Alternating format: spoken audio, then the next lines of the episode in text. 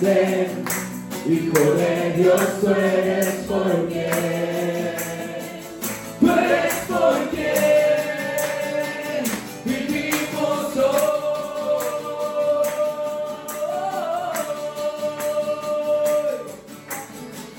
Tú eres quien nos liberta, tú eres la luz que guía, y como fuego ardiente, Hijo de Dios, tú eres por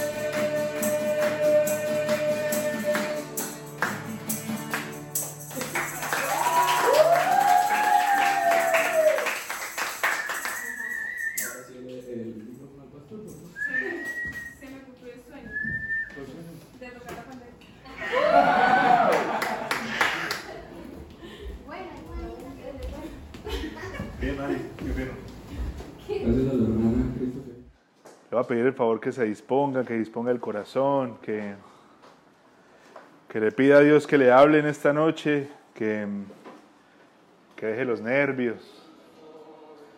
Yo sé que las semanas a veces son raras y son difíciles, pero, pero créame que Dios nos trajo aquí para, para algo muy bonito y por una razón muy especial.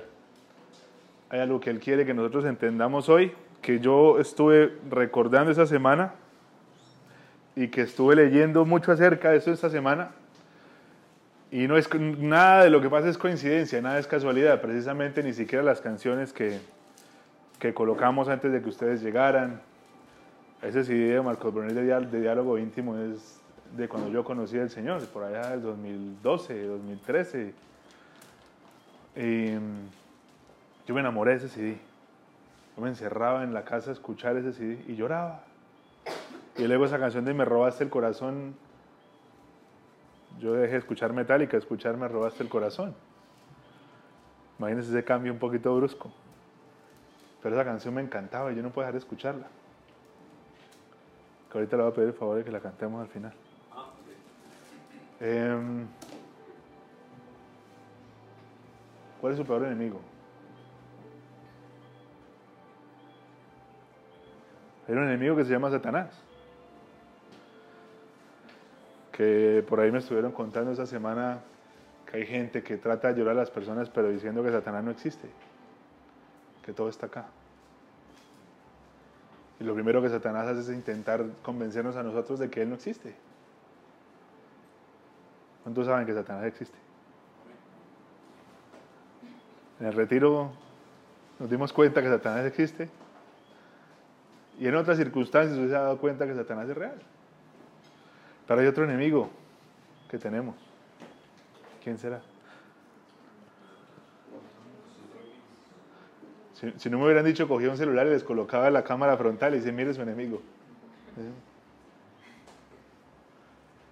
Nosotros mismos. El, el cristiano tiene unas mañas muy malucas. Entre esas mañas está el echarle toda la culpa a Satanás de todo.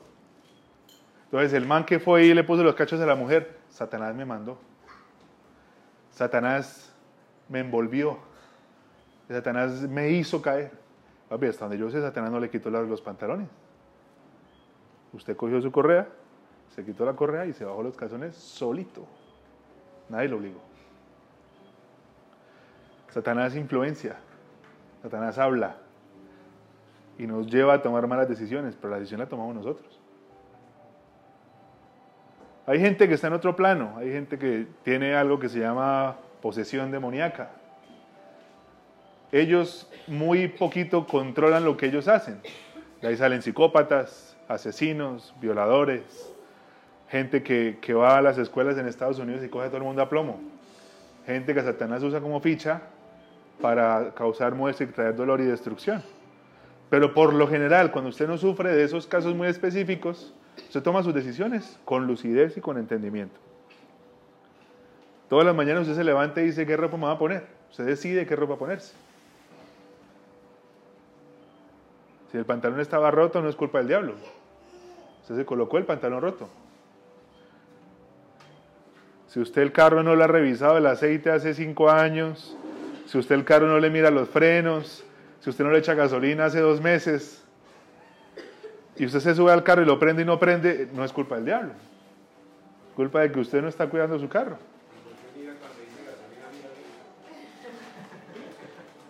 Me dijo, mi- mamá esta semana que un tío iba en el carro de él y la esposa al lado. Le dijo, amor, voy a tocar echar gasolina. ¿Gasolina? ¿Tengo que echar gasolina? Digo, pues claro, es que esto no anda con agua. Esto no anda con, con el aire. Esto hay que echarle gasolina. Hay decisiones que nosotros tomamos todos los días. Esta vuelta. La carne. ¿No le gusta que tomemos buenas decisiones? La carne y nuestra naturaleza pecaminosa siempre va a ir en contra de lo que a Dios le gusta. Siempre. Yo no lo veo a usted en la fila de la gloriosa diciendo, Señor, ¿será que me como la hamburguesa? ¿Qué quieres? Su carne y su humanidad dice hamburguesita. Uy. Y la, y la que tiene el pollo picado y piña y tártara, gloria a Dios. Y dos Coca-Colas, no una, dos Coca-Colas. Gloriosa a Dios, gloriosa a Dios. No una, dos Coca-Colas. Y este lugar es cristiano, esto le da gloria al Señor. Nadie está en la fila de la gloriosa diciendo, Señor, este es mi lugar, yo debo estar acá o debo estar en otra parte. Nadie. Las parejitas no entran al motel diciendo, ¿será que Dios quiere que yo esté acá? Para esas cosas usted no pregunta. Su naturaleza pecaminosa toma las decisiones y usted dice, hagámosle. ¿Qué pasó? Valentina es de las que dice, Valentina en la, la fila de la gloriosa sí dice, este no es mi lugar, yo no tengo que estar acá.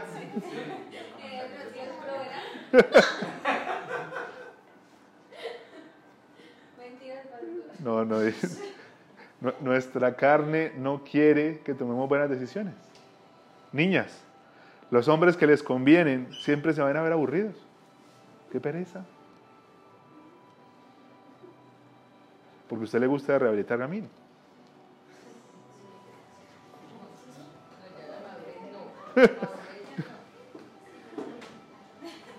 Dígame si me estoy equivocando, mujeres. Ella, ella, ella se está riendo.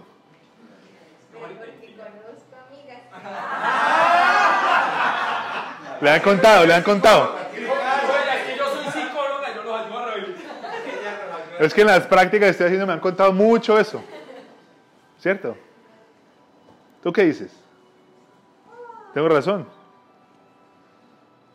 Por eso el, el- adolescente estándar de Bucaramanga le interesa que los demás lo vean como malo, porque eso es lo que le gusta a la China. Entonces uno quiere montarse en la película de que uno es el lamparita y el maloso. Y uno llega al colegio un día, ustedes todos los días juiciosito, usted es usted. Y un día usted cambia, usted dice, ¿tú es qué, papi? Firme, sí. Usted, no, usted ya está cogiendo una máscara que no es la suya. ¿Por qué? Porque usted le quiere agradar a un montón de gente que tal vez hasta el momento ni lo habían notado y ni lo habían fijado y no, no le habían ofrecido su amistad. Usted empieza a cambiar su manera de ser para encajar con esa gente.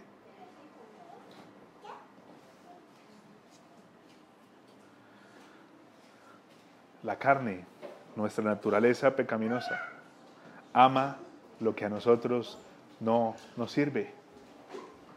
Ama lo que a nosotros no nos conviene. Por eso las niñas ven a los hombres buenos, al hombre de Dios, al hombre que tiene un corazón bonito, a un hombre que es especial, a un hombre que es detallista. Ay, qué pereza. No, yo quiero mi cuota de, de malandro, de que de vez en cuando vaya a una correccional, que, que de vez en cuando le pegue una esposadita, que le gusta la adrenalina. Porque el cuerpo sabe que cuando esté con una persona así, va a perder mucho terreno. Se va a empezar a apartar. Los hombres, todos los hombres pasamos por una temporada de nuestra vida que nos gustan las bandidas. La china que usted sabe que no le conviene. La china que usted sabe que lo coge y le da tres vueltas en la mano y usted ni se cuenta, se dio qué pasó. ¿Me equivoco? Mucho silencio, eso es un sí.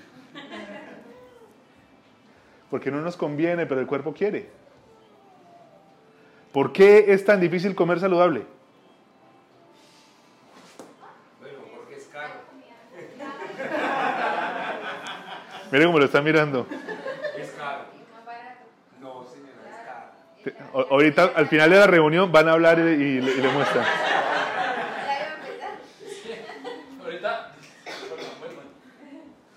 ¿Por qué es tan fácil comer mal? ¿Usted cuándo lo han obligado a comerse un pollo asado? ¿Cuándo lo han obligado a comer mal? Pero cuando su mamá le servía la cosita que de pronto era más saludable, y mamá, otra vez eso, ay no.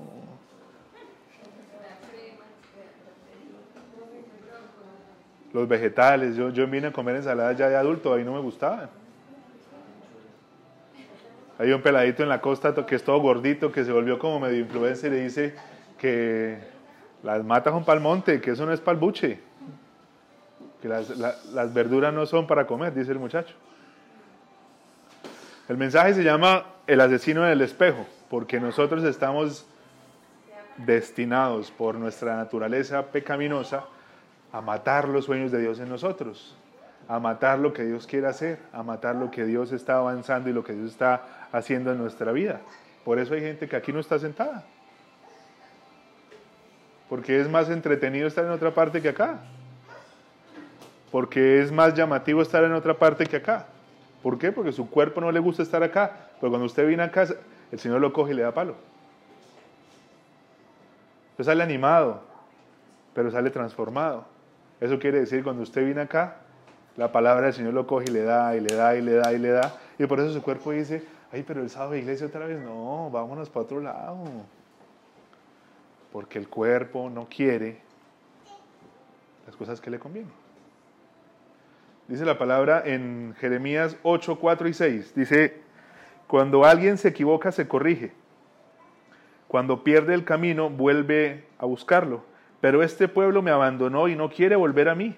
La gente de Jerusalén insiste en rechazarme, prefiere a los, dioses, a los dioses falsos y no quiere volver a mí, que soy el Dios verdadero. Los he escuchado con mucha atención, pero no hay quien diga la verdad, ni quien se arrepienta de su maldad. Nadie admite que ha hecho mal. Todos hacen lo que les da la gana, parecen caballos fuera de control.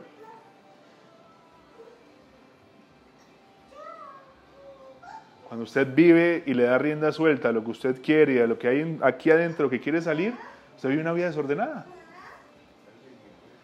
Cuando usted es bebé, usted no quiere cosas malas. Los bebés nacen con un corazón limpio. El bebé no está queriendo hacer cosas malas porque es malo. El bebé pide cosas que a usted no le gustan como mamá, como papá y usted se desespera, pero es porque es lo que él necesita. Los bebés piensan mucho en ellos y ellos, el mundo son ellos, ellos no piensan en nadie más. Pero crecen y usted empieza a ver a su papá, y usted empieza a ver a su mamá, usted empieza a ver a su familia, y usted empieza a alimentarse de cosas que no son buenas. Programas de televisión, programas de chisme, películas no por películas de toda clase de vainas. Usted empieza a alimentarse, a alimentarse, a alimentarse. Su cabeza se alejó de ese bebé tierno y bonito que quería cosas buenas y está viviendo una realidad que no es la de él, que es una realidad de mentiras. Hoy en día, las iglesias cristianas están sufriendo de algo que se llama abandono de los jóvenes. Los jóvenes no están yendo a las iglesias. En una iglesia de una ciudad que no voy a decir, porque de pronto alguien de YouTube va por allá, me dijeron hace poquito que el servicio de jóvenes se murió completamente. Es una iglesia de 3.000 personas. Pero los sábados los chinos no están yendo.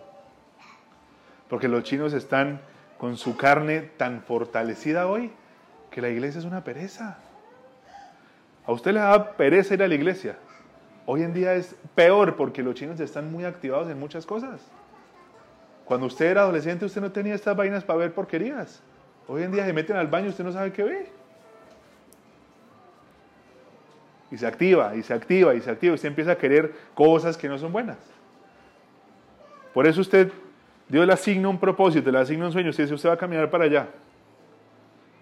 Y va a tener fe. Le va a costar. ¿Y qué va a hacer su carne? No, papi, eso por allá no es. No es el lugar.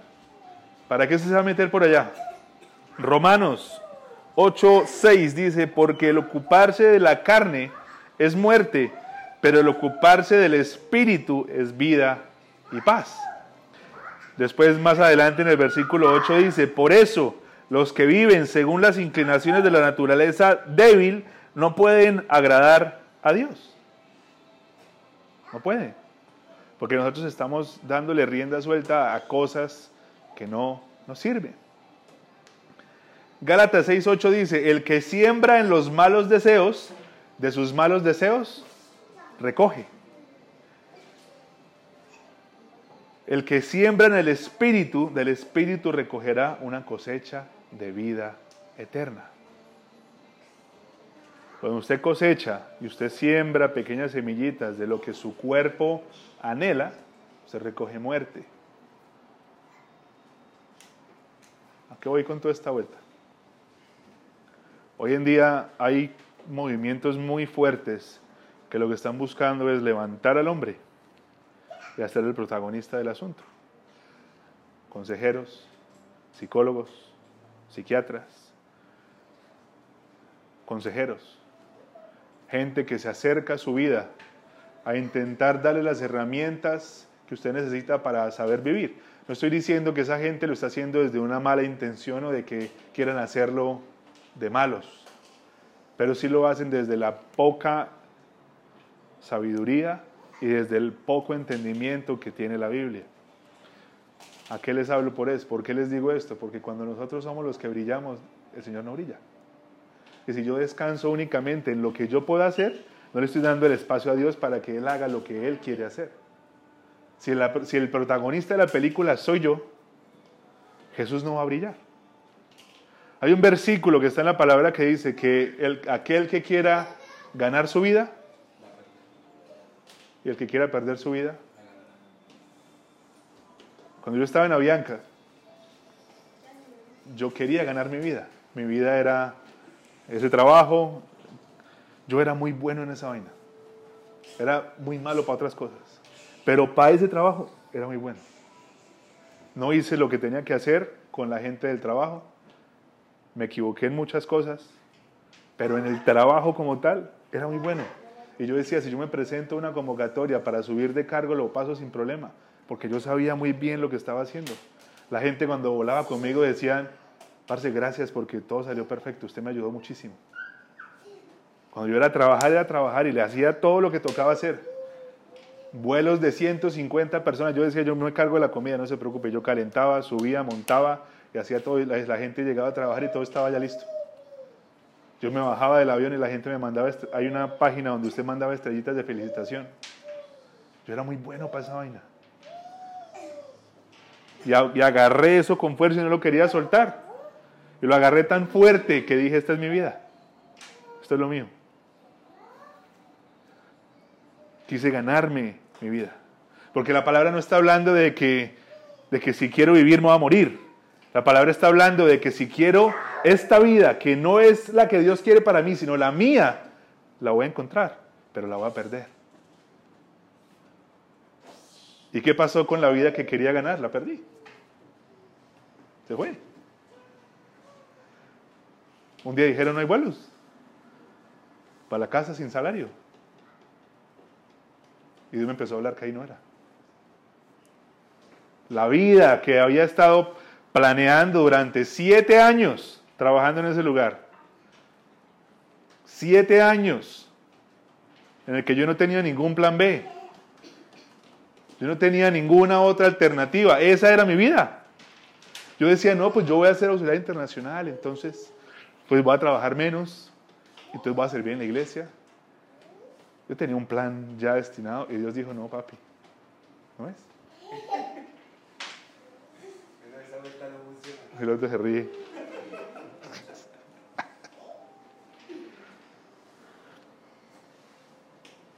Mi carne amaba eso. El, el Iván Camilo Galvis amaba eso. Amaba el estatus que eso da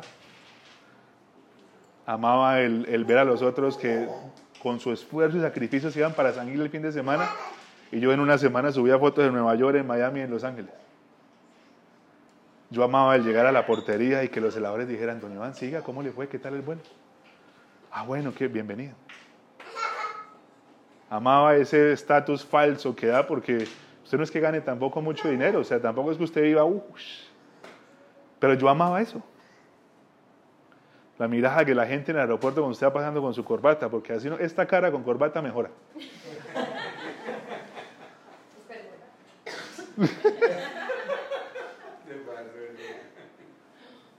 Amaba el, el, el, encontrarme con gente famosa que uno jamás pensó que se iba a encontrar. En los aviones de Avianca se encuentra uno gente famosa. Pero no, no digo famoso de, de Ordóñez o de Peter Albeiro. Gente famosa.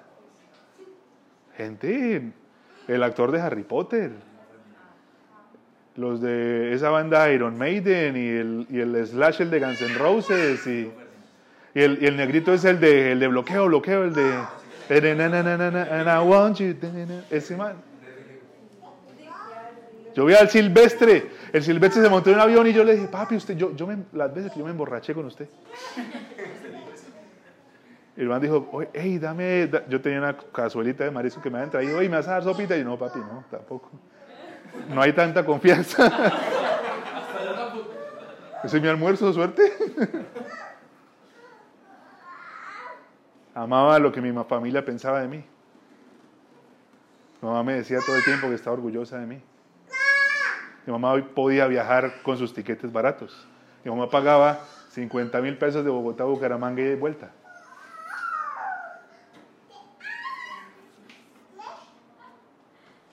amaba todas esas cosas, pero no era lo que Dios quería para mí.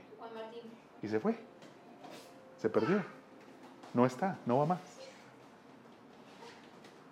Yo no cambio esta vuelta por nada.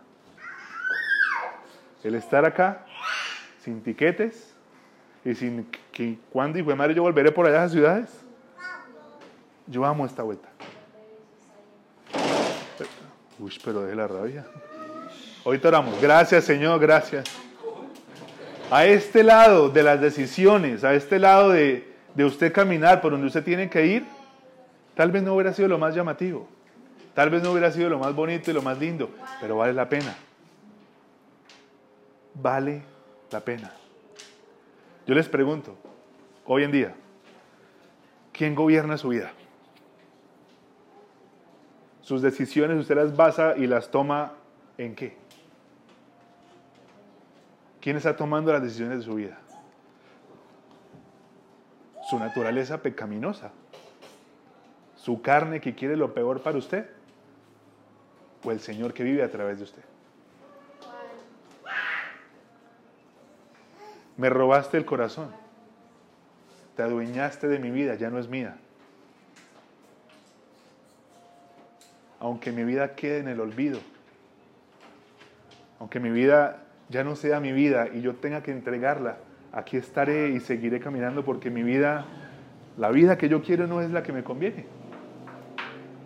La vida que yo quiero y lo que, lo que yo anhelo en mi corazón, tal vez no sea lo que Dios quiere para mí.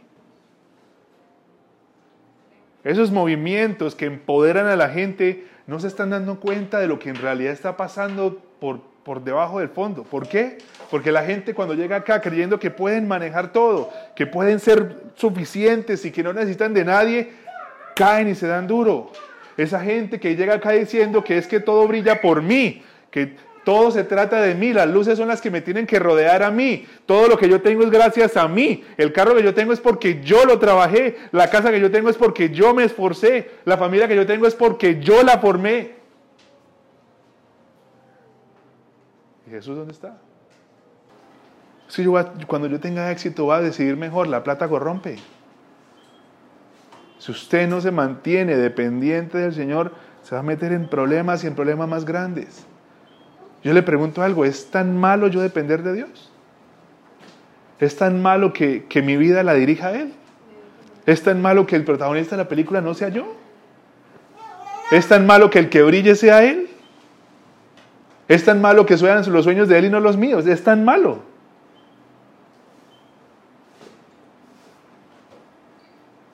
El espejo me, me- me mata de dos maneras. El espejo me aniquila de dos formas. Una, con la autoestima. Me la deja por el piso. O dos, me la sube mucho. Cuando usted mira al espejo, usted nunca va a decir, normalito, estándar. Usted se mira al espejo y usted dice, uy, papi, hincha guanábana usted. Pon, vístase mejor. O, papito, se le quedó lindo, mi amor. Usted se mira al espejo y usted piensa dos cosas. ¿Qué piensa su corazón cuando usted se mira al espejo? Cuando usted piensa de usted mismo, ¿usted qué cree?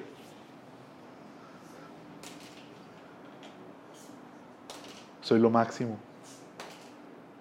O sea, yo y Jesús y de ahí para arriba todo el mundo. ¿Cómo se ve usted? Está el- el otro lugar que es oscuro. Usted se ve como una cucaracha. La Biblia dice que no podemos tener más alta estima de nosotros mismos que la que en realidad somos.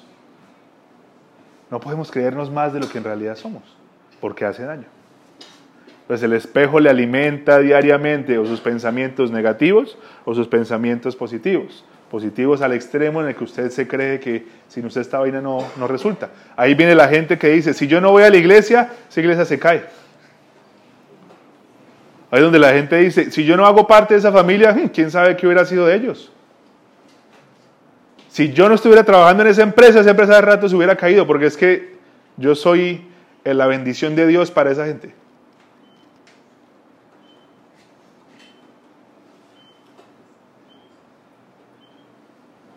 ¿Dónde está el corazón?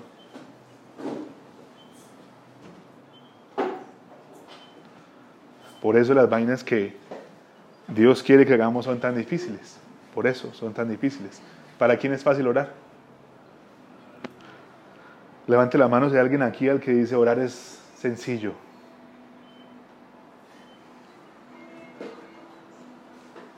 ¿No? Mano. Levante la mano quien, para quién es fácil meter este man, ¿sí? Para quién es fácil encerrarse en un cuarto y durar una hora hablando con Dios.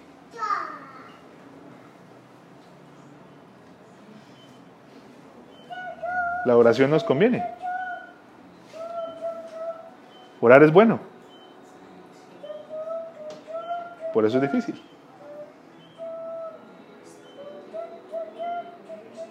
¿Por qué es tan difícil leer la Biblia? ¿Por qué es tan complicado que usted la entienda y que usted lea? Si usted empezó por el libro de números, baila, empezó mal. Yo, yo una vez ayuné leyendo Levítico y lo que me dio fue hambre.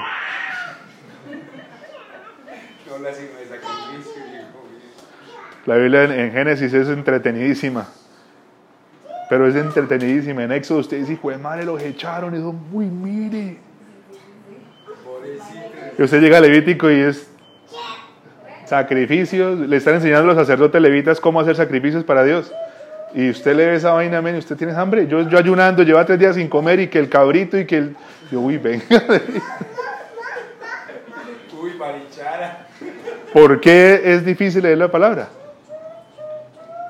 ¿Quién de acá leyó la Biblia toda la semana pasada? ¿Quién leyó la Biblia esta, esta semana todos los días? Mire, Marcela. Hermana, Dios la bendiga. En el cielo hay una corona para usted. Leer la Biblia es bueno. Dice, un día. Leer la Biblia es bueno. Leer la Biblia es bueno. ¿Por qué es tan difícil leerla?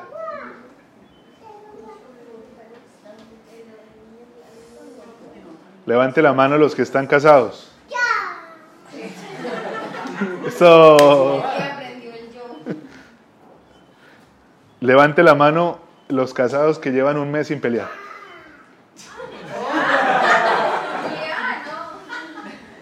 Peleamos ahorita. Ah, Marcela te voy a decirle San, San Marces. Yo le digo, estamos hablando así. ¿Qué hora es? ¿Para qué vino? Marce, si quieren, espera afuera, ahorita hablamos. La, la reunión para Santo es después. Mi mamá me dejó la herencia de ser un pan de Dios. Compartan un poquito. Sí, compartan. Eh, El matrimonio es bueno. Muy bueno. Es, es bueno el matrimonio. Sí. ¿Por qué es tan difícil? Leonardo me dijo. Sí, me dice, me dice, diga que sí, diga que sí. Porque el Señor, su novia es la iglesia. Hay un matrimonio en el futuro. El Señor viene por su iglesia. El Señor ama los matrimonios. ¿Por qué son tan difíciles los matrimonios? Porque Dios los ama. Y porque su carne siempre va a querer que el matrimonio se acabe. Su carne a los hombres en el matrimonio siempre lo va a impulsar a que usted se vea porno otra vez, a que usted vea a la vecina como la tiene que mirar como la miraba antes, a que usted vuelva a hacer cosas del pasado porque quiere que su matrimonio se destruya.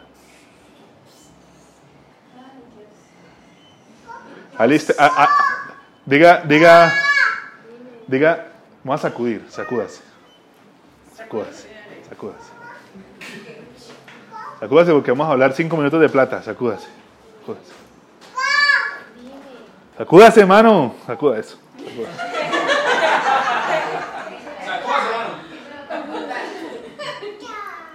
Sacúdase, sacúdase, sacúdase.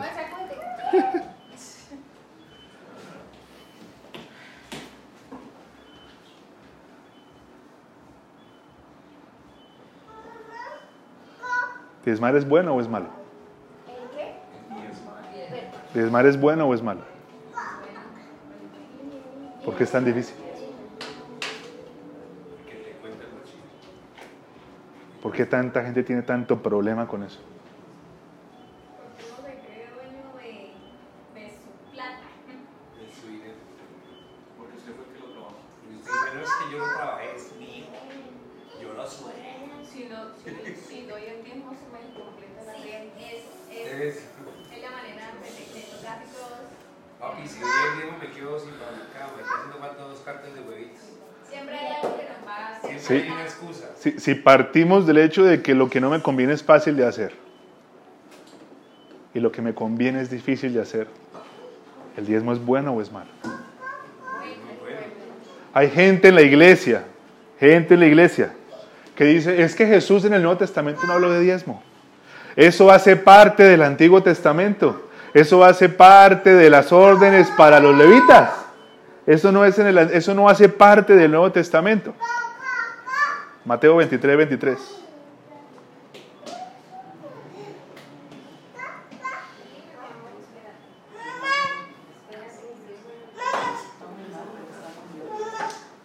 ¿Quién lo va a leer para que no diga que le estoy echando cuento?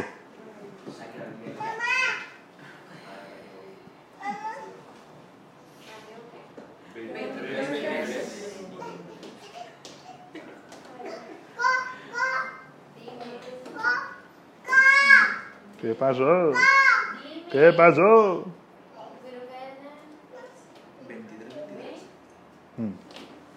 Dice, ¿qué aflicciones esperan? Maestros de la ley religiosa y fariseos, hipócritas que se cuidan de dar el diezmo sobre el más mínimo ingreso de sus jardines de hierbas, pero pasan por alto los aspectos más importantes de la ley, la justicia, la misericordia y la fe. Es cierto que deben diezmar, pero sin descuidar las cosas más importantes. Jesús habló del diezmo en el Nuevo Testamento.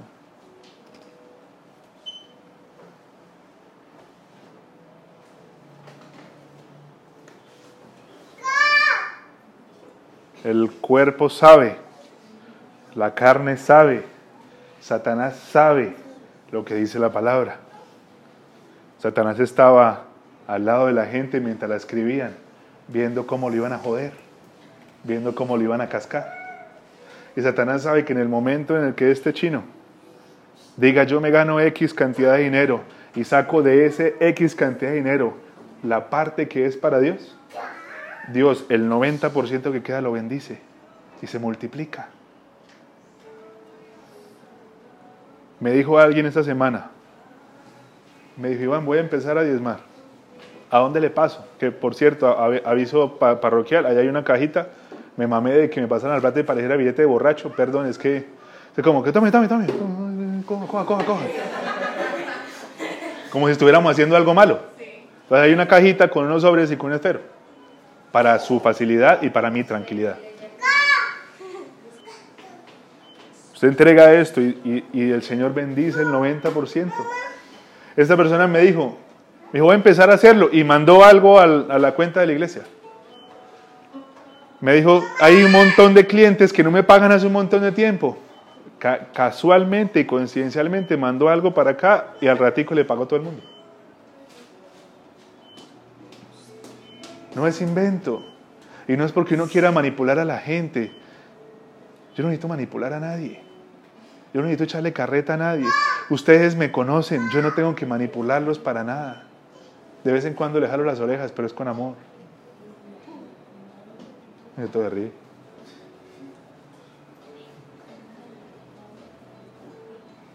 Satanás no quiere que usted prospere. Satanás no, Satanás no quiere que usted crezca y sus finanzas crezcan. Por eso lo hace que usted ame y ame y ame profundamente el dinero. Es que yo lo trabajé. Porque lo tengo que entregar. Hace un tiempo hablamos y dijimos que si esta vuelta es del Señor, Él nos está permitiendo trabajar en algo que no es nuestro. Y por el alquiler del chuzo le está pidiendo solamente el 10% para que usted, el 90%, sea bendecido. Yo les conté que esa semana el celular de mi esposa se murió. No anda, no, el, el táctil está paila. iPhone 11, vaya y pregunte cuánto era una pantalla de un iPhone 11. Hoy pagué el arriendo y llaman a mi esposa, Dana, es que, perdón, es que necesitamos una página web. Y lo que vale la página web es lo que vale un celular nuevo. Y Dana y yo llevamos, desde que nos casamos, haciendo esta vuelta del diezmo. Nunca, nunca lo hemos dejado de hacer. Y no ha faltado absolutamente nada. Nada. Si es bueno, cuesta. Si es malo, es fácil de hacer. Listo, ya. Deje eso ir. listo, ya. Ya hablamos de eso. Respire, tranquilo. Regrese conmigo, ya. Tranquilo, no se preocupe. Dese cuenta que el asesino que está en el espejito no quiere que usted le vaya bien. El asesino del espejo no quiere que usted sea fructífero. Usted mismo y su influencia que Satanás ha tenido durante toda su vida, porque lo ha influenciado toda su vida, no quiere que usted le vaya bien. No quiere que usted tenga una familia bendecida, no quiere que usted tenga unos hijos bendecidos, no quiere nada de eso. Él quiere que usted esté en el piso arrastrándose porque eso es lo que eres. Nos vamos a Génesis y entonces aparece alguien que se llama Eva.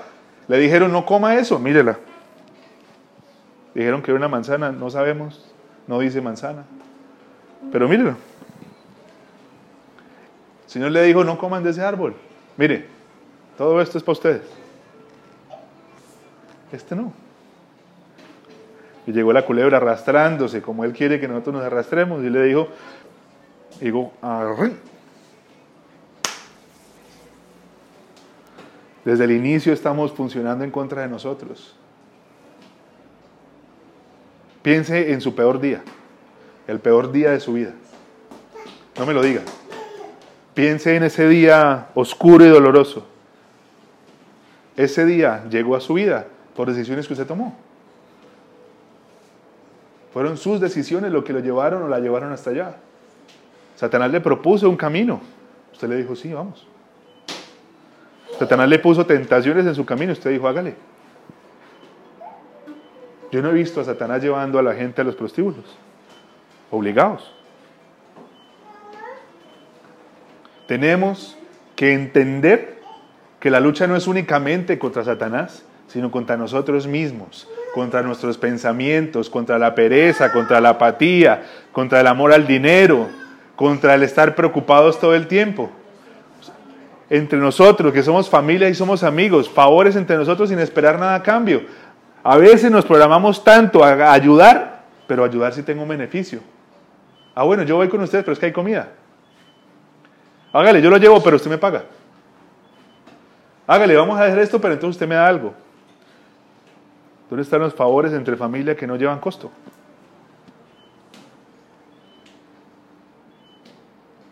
El amigo en Bogotá le pasó que movió a alguien que era muy famoso y tenía dinero. Lo puso a darle vueltas todo el día en Bogotá y el man, entre su ignorancia, su poca sabiduría, dijo, pucha, lo va a cobrar duro porque este man tiene. Le cobró 150 mil pesos por hacer unas vueltas en un día. Este man se los pagó y nunca lo volvió a llamar. A otra persona que lo empezó a transportar, diariamente le daba 60 mil, 80 mil pesos. En una semana se hace 600, se hace 700 mil pesos en, por transportarlo. Este se hizo 150 mil y nunca lo volvieron a llamar. Porque se le abrió la galla. Porque dijo, ahí está mi oportunidad. Porque dijo, ah, bueno, yo saco provecho naturaleza de nosotros, que quiere amar con condiciones, que quiere amar porque me dan. Yo soy buen esposo para que me ame, yo soy buena esposa para que él me ame. ¿Ustedes saben cómo se dio el contacto con este man Yesaya? Y discúlpeme que yo hable tanto de esa vaina, pero es que estoy agradecido con Dios. Usted no se imagina porque ese tipo me está ayudando como usted no, Usted no se alcanza a imaginar lo que yo estoy recibiendo, porque esta vuelta es difícil. Esta vaina es difícil. Hay días en los que usted se siente solo, solo en esta vuelta. No es fácil.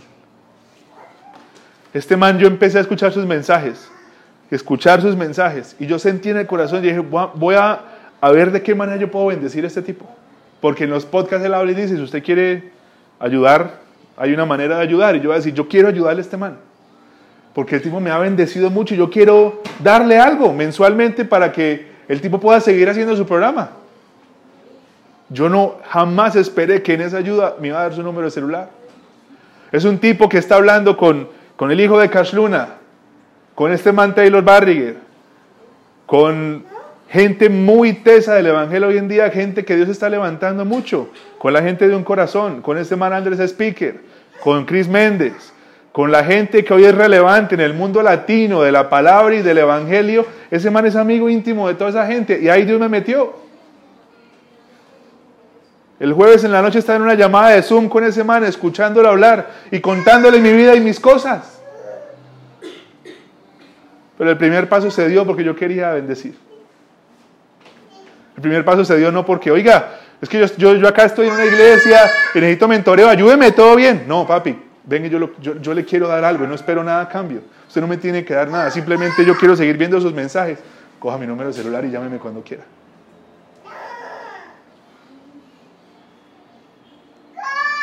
Porque la intención no es deme algo. La intención no es, ah, bueno, yo le voy a dar plata, pero porque usted me tiene que bendecir. No, papi, ¿Qué necesita para que su programa, cuánto le puedo dar? Le puedo dar esto mensualmente, eso es lo que tengo. Coja mi número de celular. Dios me puso en el corazón que le ayudara y que aquí tiene un amigo que le puede ayudar con cualquier pregunta, duda que tenga. El corazón que no está esperando algo a cambio, sino que quiere dar, es un corazón bendecido. El corazón que llega a la iglesia y le dice, pastor, tome, que Dios lo bendiga que no está esperando Dios, ahora listo, te voy a probar porque tu palabra dice que te pruebe. ¿Dónde están esas bendiciones?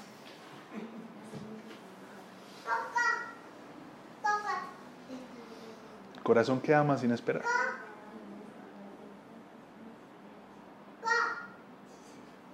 Nosotros nos saboteamos todo el tiempo nosotros mismos. Nosotros saboteamos todo lo que tenemos alrededor. Nosotros saboteamos nuestra familia, nuestra casa, nuestro hogar, lo saboteamos. ¿Cómo hacemos para dejar de sabotearnos? ¿Qué creen ustedes? ¿Qué hay que hacer? Predíqueme.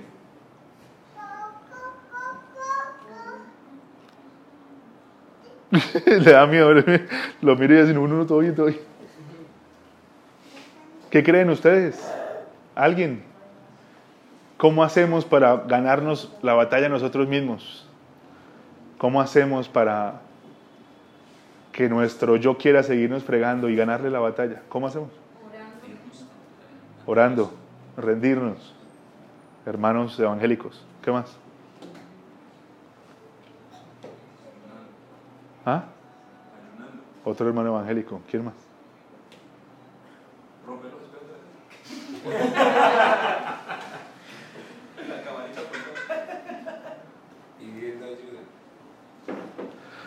Mire,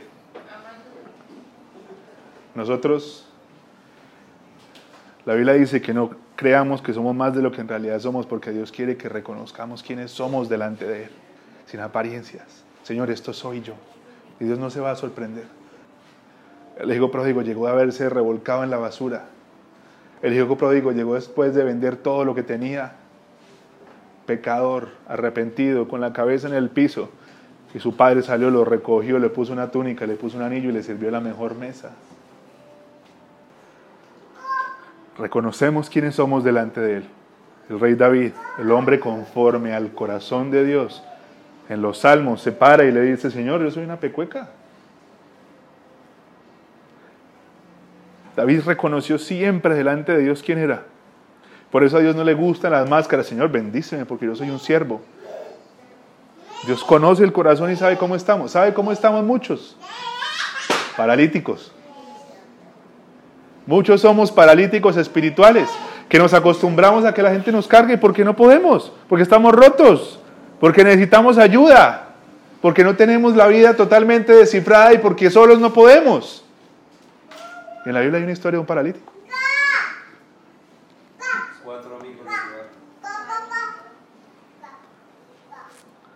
Marcos 12, Marcos 2, perdón, del 1 al 12. Jesús perdona y sana a un paralítico. Algunos días después Jesús volvió a entrar a Capernaum. En cuanto se supo que estaba en casa, se juntó tanta gente que ni siquiera cabían frente a la puerta y les anunciaba el mensaje. Entonces entró, entonces entre cuatro le llevaron a un paralítico, pero como había mucha gente y no podían acercarlo hasta Jesús, quitaron parte del techo de la casa donde él estaba y por la abertura bajaron al enfermo en la camilla en que estaba acostado. Cuando Jesús vio la fe que tenían, le dijo al enfermo, Hijo mío, tus pecados quedan perdonados. Algunos maestros de la ley que, que estaban allí sentados pensaron, ¿cómo se atreve este a hablar así? Sus palabras son una ofensa contra Dios, solo Dios puede perdonar pecados, pero Jesús enseguida se dio cuenta de lo que estaban pensando y les preguntó, ¿por qué piensan ustedes así? ¿Qué es más fácil decirle a un paralítico, tus pecados quedan perdonados, a decirle levántate y toma tu camilla y anda? Pues voy a demostrarles que el Hijo del Hombre tiene autoridad en la tierra para perdonar pecados. Entonces le dijo al paralítico, a ti te digo, levántate, toma tu camilla y vete a casa. El enfermo se levantó en el acto y tomando su camilla salió de allí a la vista de todos. Por esto todos se admiraron y alabaron a Dios diciendo, nunca hemos visto una cosa así. Un paralítico puede caminar. Un paralítico puede caminar. Un paralítico puede caminar. ¿Qué hacemos cuando a veces no podemos caminar? Y la oración es, fácil, es difícil. Y la lectura de la palabra es difícil. Y el ayunar es difícil. Intentamos caminar y nos arrastramos. Intentamos caminar y nos caemos. ¿Qué tenemos que hacer? A nuestro alrededor hay gente que nos puede cargar y nos puede llevar a donde el Salvador. En esos días en donde no podemos, hay gente que está dispuesta a decirle, venga papi, yo lo llevo.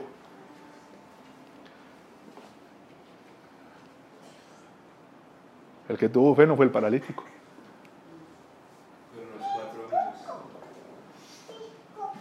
Los amigos tuvieron fe y lo llevaron. Es decir, que si usted no tiene fe, el Señor lo puede sanar por la fe de la gente que lo lleva a usted. Usted se rodea bien. Usted se rodea de la gente que le conviene. De la gente que lo está llevando al Señor. De la gente que lo está impulsando a ver al Señor. Esa gente que tiene fe. Por la fe de ellos. Dios lo puede sanar a usted. Cuando se levanten los que creen que saben mucho, en este caso los fariseos, a decir, pero este man, ¿lo sanaron a él? Se comió el, cuento, el cuento por fin de quién es. Y camina la vida sabiendo y diciendo, yo soy un ministro del cielo. Yo nací para ser administrador de la presencia de Dios. Donde yo abro la boca, el Espíritu Santo se mueve. Cuando yo cojo una guitarra, el Espíritu Santo se mueve. Él. El fariseo dijo, ¿quién es este para perdonar pecados? ¿Quién es este para decir que la, la persona queda libre de pecado? Y Jesús dijo, ah, sí. Ahora solamente no le va a perdonar los pecados, ahora lo va a levantar. Oiga, levántese. Y el paralítico que hasta ese momento no sabía cómo caminar y se estaba arrastrando por la vida, empezó a caminar. Puede que usted en esta noche se sienta paralítico o paralítica. Que usted sienta que todavía no puede caminar bien. ¿Dónde están los amigos que lo llevan al Señor? ¿Dónde está esa gente que lo acerca a Dios?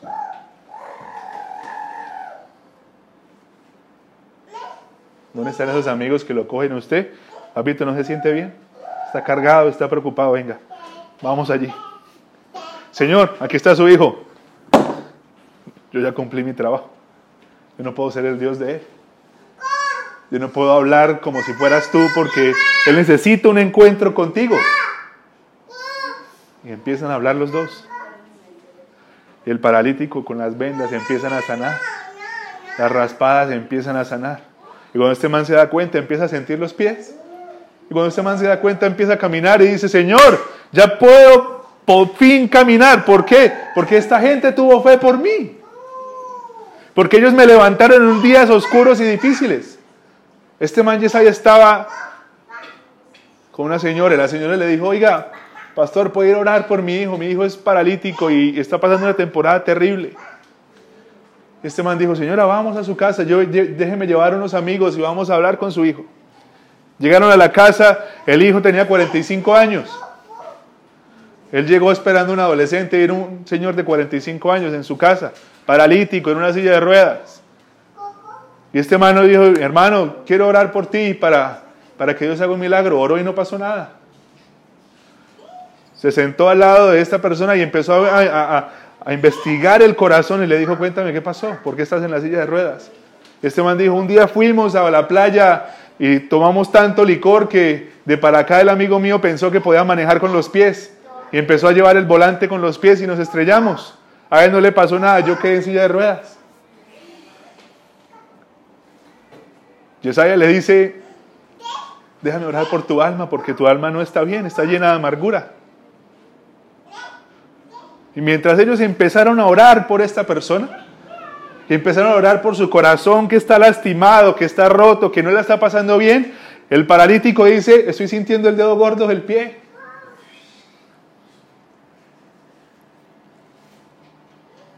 Lo único que estaba haciendo él era contar su, su tristeza y su dolor y esta gente empezó a orar y a decir, Señor, sana su corazón.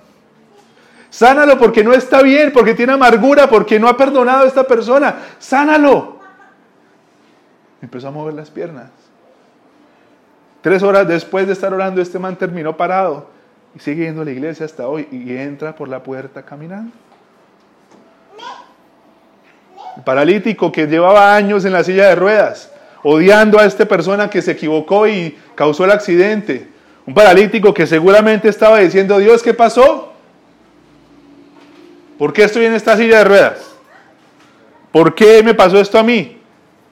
Pero llegaron algunas personas, amigos en el Señor, que le dijeron, venga, ¿qué le está pasando? Vamos a orar. Y Dios lo sanó.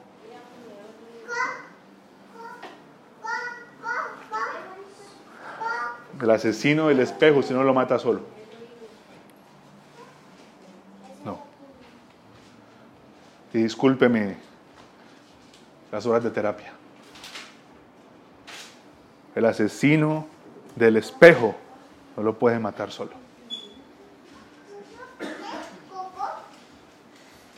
El asesino del espejo lo mata con los amigos que lo llevan al Señor, con la gente que lo catapulta y lo lleva a Dios, con la gente cuando usted se levanta y usted dice, parce, yo soy fea. Uy, no. A mí ni el óxido.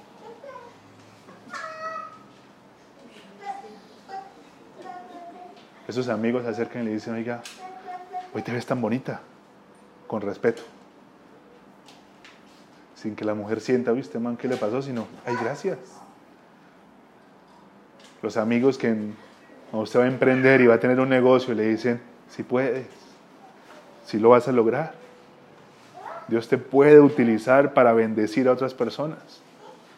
Amigos que están dispuestos a metérselo usted en los hombros y llevarlo al Creador porque el man del espejo no se va a callar sin ellos, sin la ayuda de la gente cercana. Porque Jesús no fue donde el paralítico. Porque Jesús no supo dónde estaba la casa y fue hasta donde él estaba. Porque Jesús usa a nuestros amigos para bendecirnos también. Jesús usa a la gente que tenemos cerca para entregarnos respuesta a nuestras oraciones. ¿Cuánto tiempo lleva el paralítico pidiéndole a Dios sanidad? Y llegó a través de la gente que tuvo fe por él. Oraciones que nunca fueron contestadas y ya no creían absolutamente nada. Los amigos lo cogieron y lo llevaron. Tome su milagro.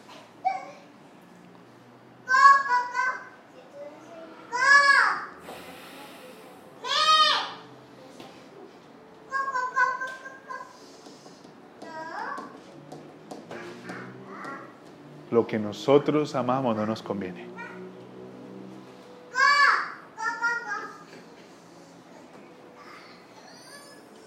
Ese hombre que usted le ha gustado toda su vida, ese prototipo de hombre no le conviene.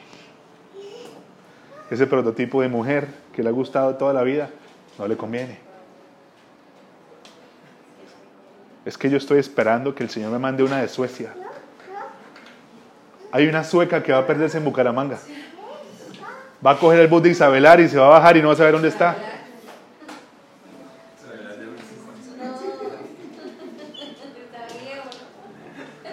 Señor, yo reclamo esa promesa, la sueca en el nombre de Jesús.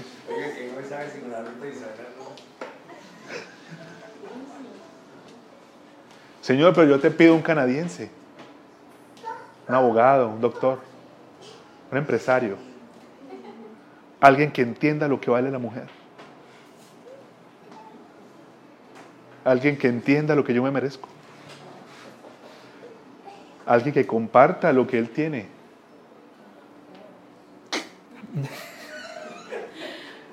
Se le abrieron los ojos.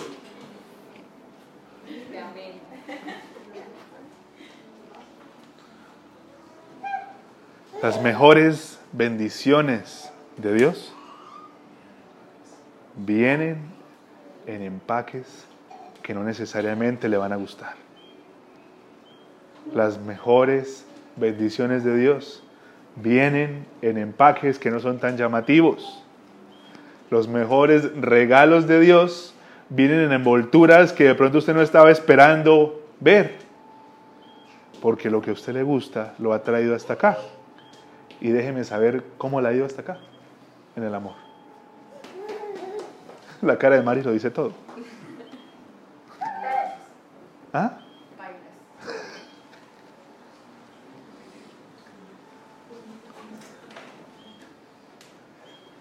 ¿Cómo le fue Brian cuando encontró una mujer que ora? ¿Cómo le fue? Cuando encontré a mi mujer, bien, porque antes estaba más mal con las bandidas que... La bandida dice. Con las bandidas. Dice Brian que estaba mal con las bandidas. ¿Qué, ¿Qué se siente estar casado con una mujer que ora? Y no, y porque se supone que yo la invité y realmente ora más que yo. Y se siente bien, o sea, eso es algo que, que uno como que ya no siente necesidad de... De orar.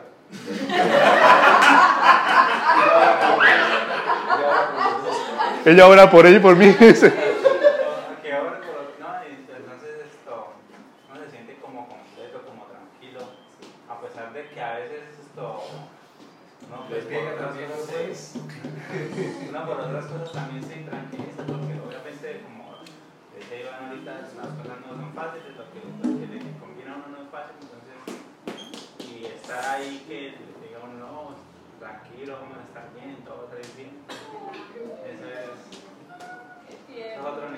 La, idea de esta noche, chinos y chinas, es que ustedes puedan cambiar el filtro que ustedes usan para tomar decisiones. Que no se confíen únicamente en lo que ustedes quieren, sino que ustedes piensen por un segundo qué haría Jesús, qué es lo que me conviene, qué es lo que es mejor para mí. ¿Será que el sugar, pre- preguntas reales, Señor, el sugar me conviene?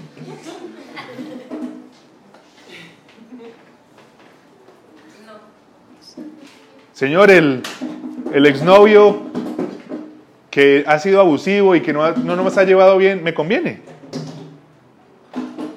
Preguntas con sentido, preguntas que vayan para algún lado. Empieza a cambiar su filtro para tomar decisiones. Tome decisiones como a Dios le gustaría que usted las tomara.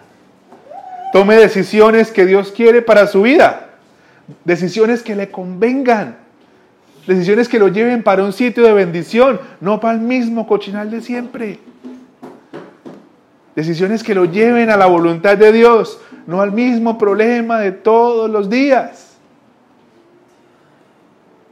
Esa chica que tiene el corazón bueno y que no es tan bandida tal vez, que ha entendido que necesita un creador en su vida sin importar su pasado, esa chica va a conformar una familia en bendición, va a ser una buena esposa, va a aprender a ser buena esposa.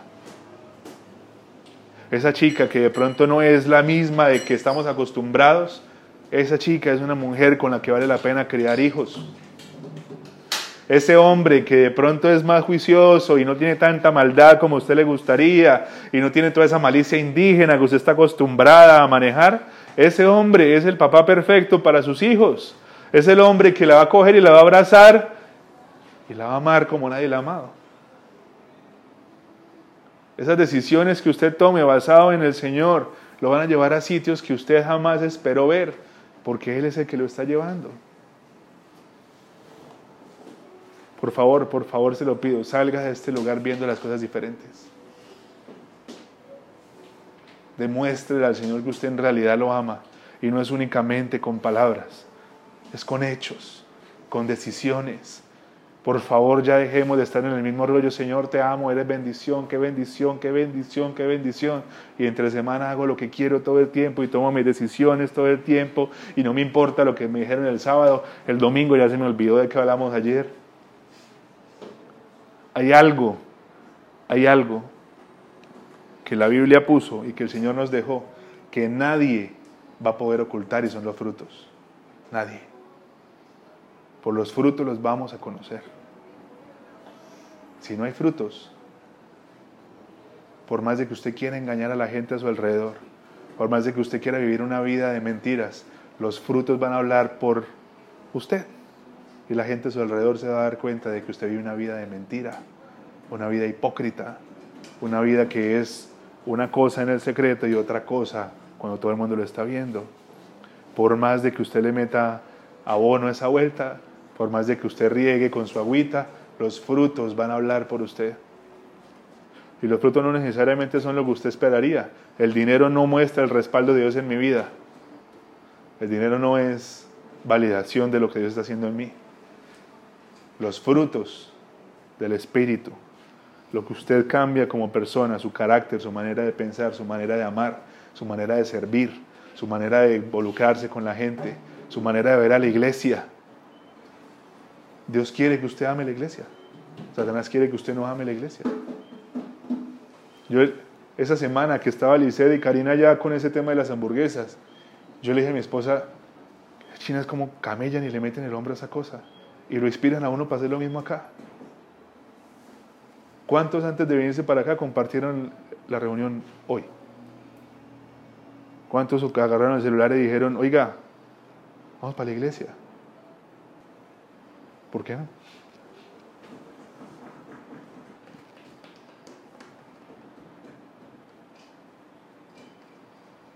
Amar lo que Dios ama.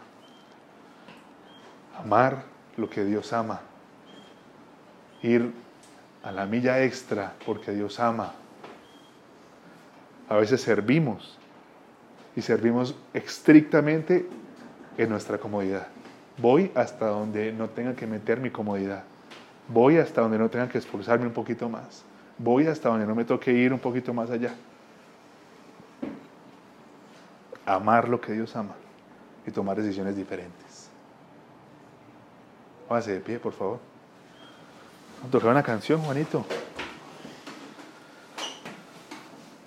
Una canción.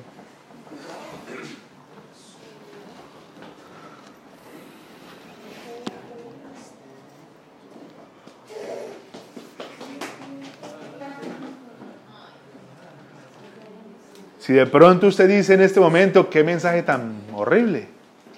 A esto vine. Sí. A esto vine. Su carne le está diciendo, no le crea. No sirve. Pura carreta. Porque su carne está interesada en que usted sea la estrella de la película.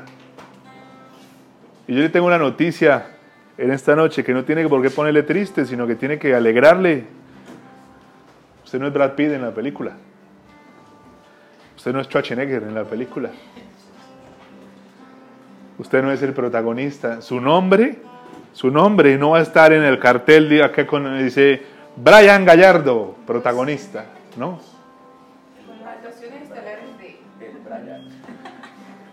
Historia inspirada en la vida de William Fuentes, dirigido y protagonizado por William. Cuando usted se muera, si usted se puede imaginar por un segundo, digamos que en este universo mío, que es raro, cuando usted se muere usted le publica en un cartel. Y lo mejor que usted le puede pasar en su vida es que acá diga dirigida, producida, escrita por Jesús de Nazaret. Porque si eso pasa, si eso sucede, usted vivió como tenía que vivir. Y el día que usted se muera, como una señora que hace, hace un poquito tiempo se fue a la, presencia del Señor. El día que usted se muera, usted va a encontrarse con su creador de frente y su creador le va a mirar los ojos, bien hecho, buen siervo y fiel. Corriste la carrera, no te cansaste, avanzaste aún por encima de las circunstancias y la gente me vio a ti. Ahí está Jesús, dijo. Se reúne un grupo de familia, un montón de gente a despedir a una señora. Y lo que todo el mundo dice es, eso es un ejemplo. Nos mostró al Señor. Llevó a toda esta parranda de locos al Señor. Llevó a su hijo a la iglesia. Llevó a sus hijas a la iglesia.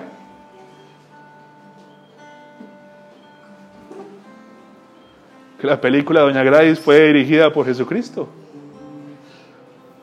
Y no tiene nada de malo que su nombre no aparezca en la pancarta.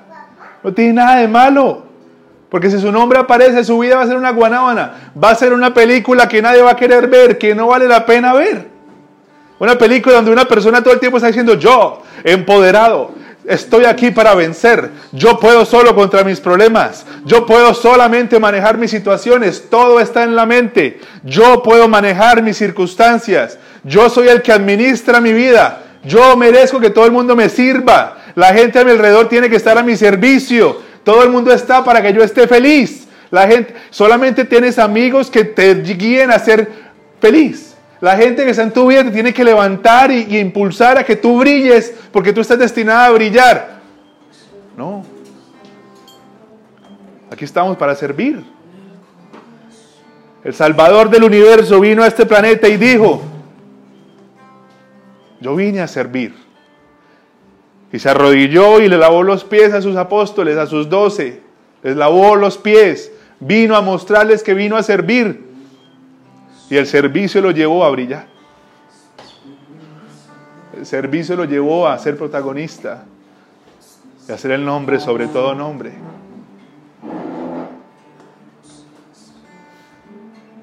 Su papel es secundario. Su papel está detrás de Jesús. Pero yo le aseguro que va a ser una película que mucha gente va a querer ver. Y cuando usted se vaya a este planeta, sus hijos, sus nietos, sus amigos, se van a sentar en las reuniones y van a volver a reproducir la película y van a decir, ¿se acuerdan de esto? ¿Se acuerda de cómo cantaba? ¿Se acuerda de cómo oraba? ¿Se acuerda de cómo nos hablaba? ¿Se acuerda cómo cocinaba? ¿Se acuerda cómo nos llevaba al colegio? ¿Se acuerda cuando nos bañaba? Porque es una película que vale la pena ver. ¿Cuántos en la familia están hablando del tío borracho que murió? ¿Cuántos en la familia están hablando de aquel que perdió la vida y no hizo nada con ella? Nadie. Porque la vida no la dirigió el Jesús, el Salvador del universo, la dirigió alguien que se dedicó a ser el protagonista y no sirvió para nada. Pero todo aquel que permitió que su vida fuera dirigida por Jesucristo, hoy estamos hablando de Él. Y es una película que vale la pena recrear todo el tiempo porque fue dirigida por el Señor. Bienvenidos a los del rol de reparto.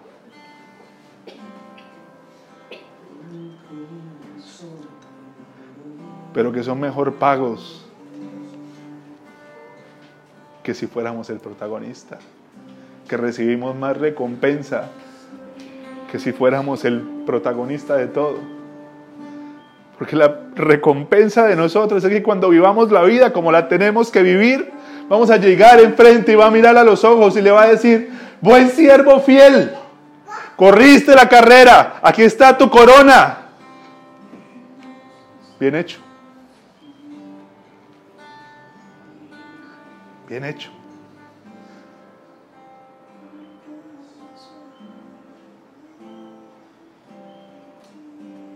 Señor, no sea mi vida, sino la tuya. Señor, que no sean mis días, mis decisiones, sino las tuyas.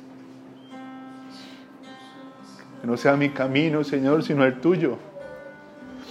Que no sea mi manera, mi forma, sino la tuya, Señor. Yo anhelo y sueño con que mis hijos y mis nietos se sienten a hablar y a pensar, se acuerdan del abuelo Jan. Se acuerdan de todo lo que luchó, todo lo que tenía encima, todas las debilidades y las luchas que tenía, lo difícil que la vida se fue dando. El abuelo Jan peleó, se reencontró con el Señor, empezó a tomar decisiones diferentes y todos hoy somos bendecidos por Él. Nos dejó la mejor herencia del mundo que es Jesucristo. Nos dejó todo esto que Dios le dio en sus manos porque fue fiel y se portó como tenía que portarse delante del Señor. Le entregó todo esto porque aún con sus debilidades y sus errores lo siguió buscando. Tuvo una buena familia. Se murió al lado de su esposa de viejito. El abuelo Jan fue un hombre de Dios.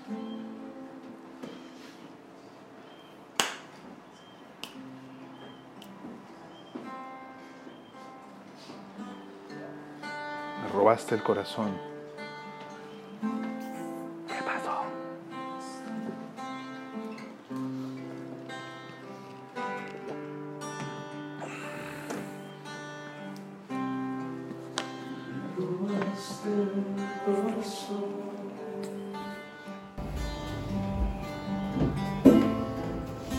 Adueñaste de mi vida.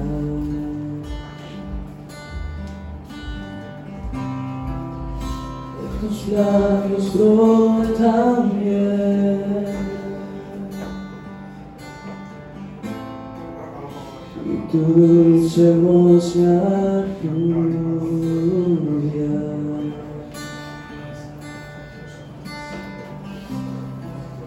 Me robaste el corazón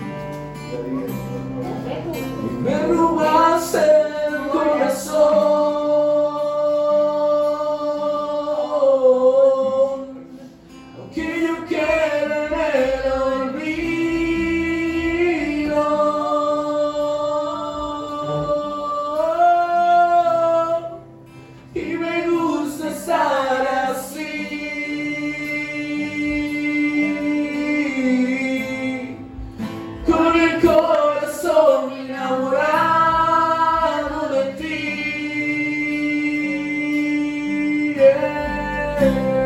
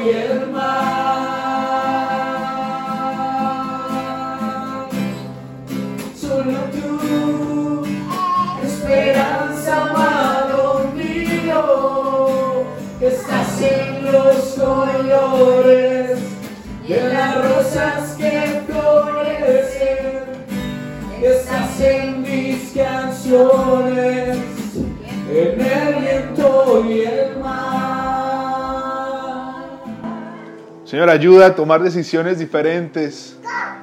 Ayúdanos, Señor, a que el filtro sea cambiado por el tuyo y dejemos de usar el nuestro, Dios. Ayúdanos, Señor, a entender que nosotros mismos no nos convenimos. Nosotros intentamos sabotearnos todo el tiempo, Señor. Ayúdanos a entender que nuestra carne no es la mejor consejera, que las decisiones que hemos tomado hasta ahora no han sido las mejores y que tienen que cambiar. Ayúdanos a entender, Señor, que se trata de tus planes, de tu propósito, de tus sueños, no los nuestros, Señor. Seguramente nos alinearemos con lo que tú quieres para nosotros y seremos sorprendidos para bien y veremos mucho más de lo que jamás pensamos que íbamos a recibir. Porque no se trata de morir a lo nuestro y esperar que no hagas nada con nuestra vida. Se trata de morir a lo que queremos y esperar que tú harás mucho con nosotros. Porque si permitimos que tú brilles, Señor, nosotros por estar a tu lado también vamos a brillar. Pero brillamos porque tú brillas. Brillamos porque estamos cerquita, cerquita a ti y tu brillo también nos cubre. Ayúdanos, Señor, a tomar decisiones diferentes.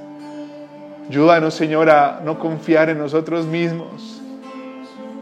Ayúdanos a entender las palabras del apóstol Pablo cuando dijo, maldita esta carne que me lleva a pecar. Y que entendamos que tenemos que tomar decisiones pensando en lo que tú harías, pensando en lo que a ti te agrada, pensando en lo que a ti te gusta. Y si tomamos decisiones pensando en lo que a ti te gusta, vamos a ver luz en nuestra vida, vamos a recibir luz en nuestra vida por fin. Tal vez ha pasado mucho tiempo, tal vez han pasado años, pero con las decisiones de Dios en nuestra vida los resultados serán muy diferentes. Espíritu Santo, convéncelos porque yo no puedo. Espíritu Santo, que el alma no, no olvide esto que estás hablando. Que mañana no nos levantemos y sea un mensaje más que ya ni siquiera recordamos. Que eso se incruste en el corazón y permanezca. Nosotros no somos buenos para nosotros mismos. Nosotros necesitamos la ayuda de Dios y de la gente que está con el Señor para poder ser lo que tenemos que ser. Solos no podemos. Satanás nos quiere aislar, nos quiere tener solos porque solos somos más fáciles para Él. Fortalece esta familia, Señor. Fortalece esta gente y los lazos de amistad que hay entre ellos. Ayúdanos a tomar buenas decisiones, Señor. Danos sabiduría para entender lo que quieres de nosotros y para dejar de decirle que no a lo que tú traes a nuestra vida, para dejar de decirle que no a lo que tú traes a nosotros, que podamos abrir los brazos y recibir lo que tú traes, porque tus planes son de bien y no de mal. Gracias Jesús por esta noche. Llévalos con bien a sus casas, a sus hogares. Ayúdale Señor a descansar a que mañana sea un día en el que podamos meditar en tu palabra, en lo que hablaste. Tal vez, si necesitan volver a escuchar este mensaje, ellos saben que va a estar en internet. Llévalos con bien, Jesús, y que su familia vea luz a través de ellos. Que ellos vean entre ellos, Señor, tu trabajo y tu obra. Ayúdales, Padre. Ayúdales, Señor.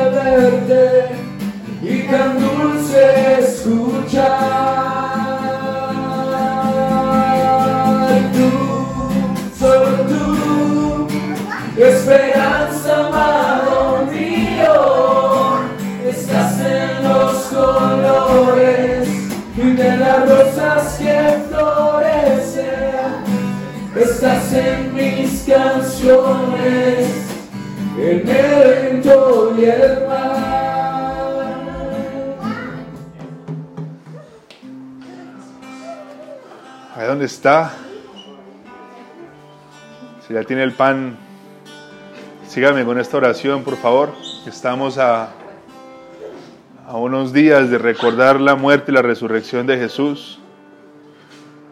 La otra semana es Semana Santa y conmemoramos una vez más lo que Él hizo por nosotros. El tema se supone que el cristiano no lo hace únicamente en Semana Santa, se supone que recordamos constantemente lo que Él hizo porque eso fue lo que nos trajo salvación. En esta noche vamos una vez más a, a recordar lo que Él hizo. Su palabra dice que hagamos esto hasta que Él regrese. Y obedecemos a lo que su palabra dice. Tome el pan ahí donde está, por favor. Vamos a orar. Señor Jesús, gracias por tu cuerpo molido en la cruz de Calvario por nosotros, Dios. Gracias por tu sacrificio y por lo que hiciste por nosotros, Señor. Gracias porque no te guardaste nada para ti, Dios. Gracias porque entregaste tu cuerpo que fue molido por cada uno de nosotros, Señor. Ayúdanos a entender a todos los que estamos acá lo que en realidad significa ese sacrificio. A pensar por un segundo lo que tú tuviste que vivir, lo que tuviste que entregar para que nosotros re- recibiéramos libertad para siempre, Señor. Hoy tomamos, Señor, este pan recordándote a ti y te pedimos que sigas trabajando en nosotros para que cada día podamos ser más parecidos a ti, Señor. Comamos el pan.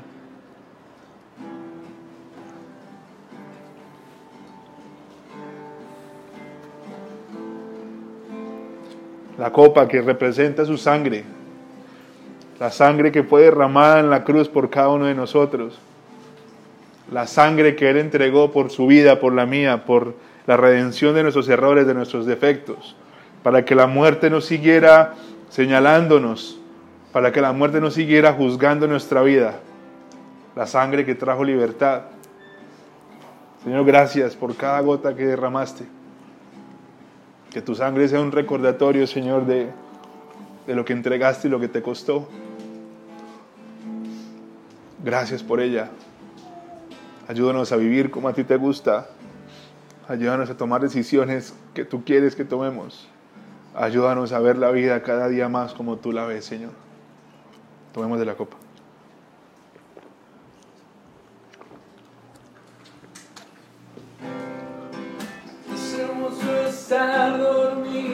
Espero que este mensaje haya sido de bendición. Si tú te conectaste hoy por primera vez a escuchar nuestro mensaje, quiero invitarte a hacer una oración de fe, una oración donde tú decides aceptar a Jesús en tu vida y que de ahora en adelante sea Él quien tome el control.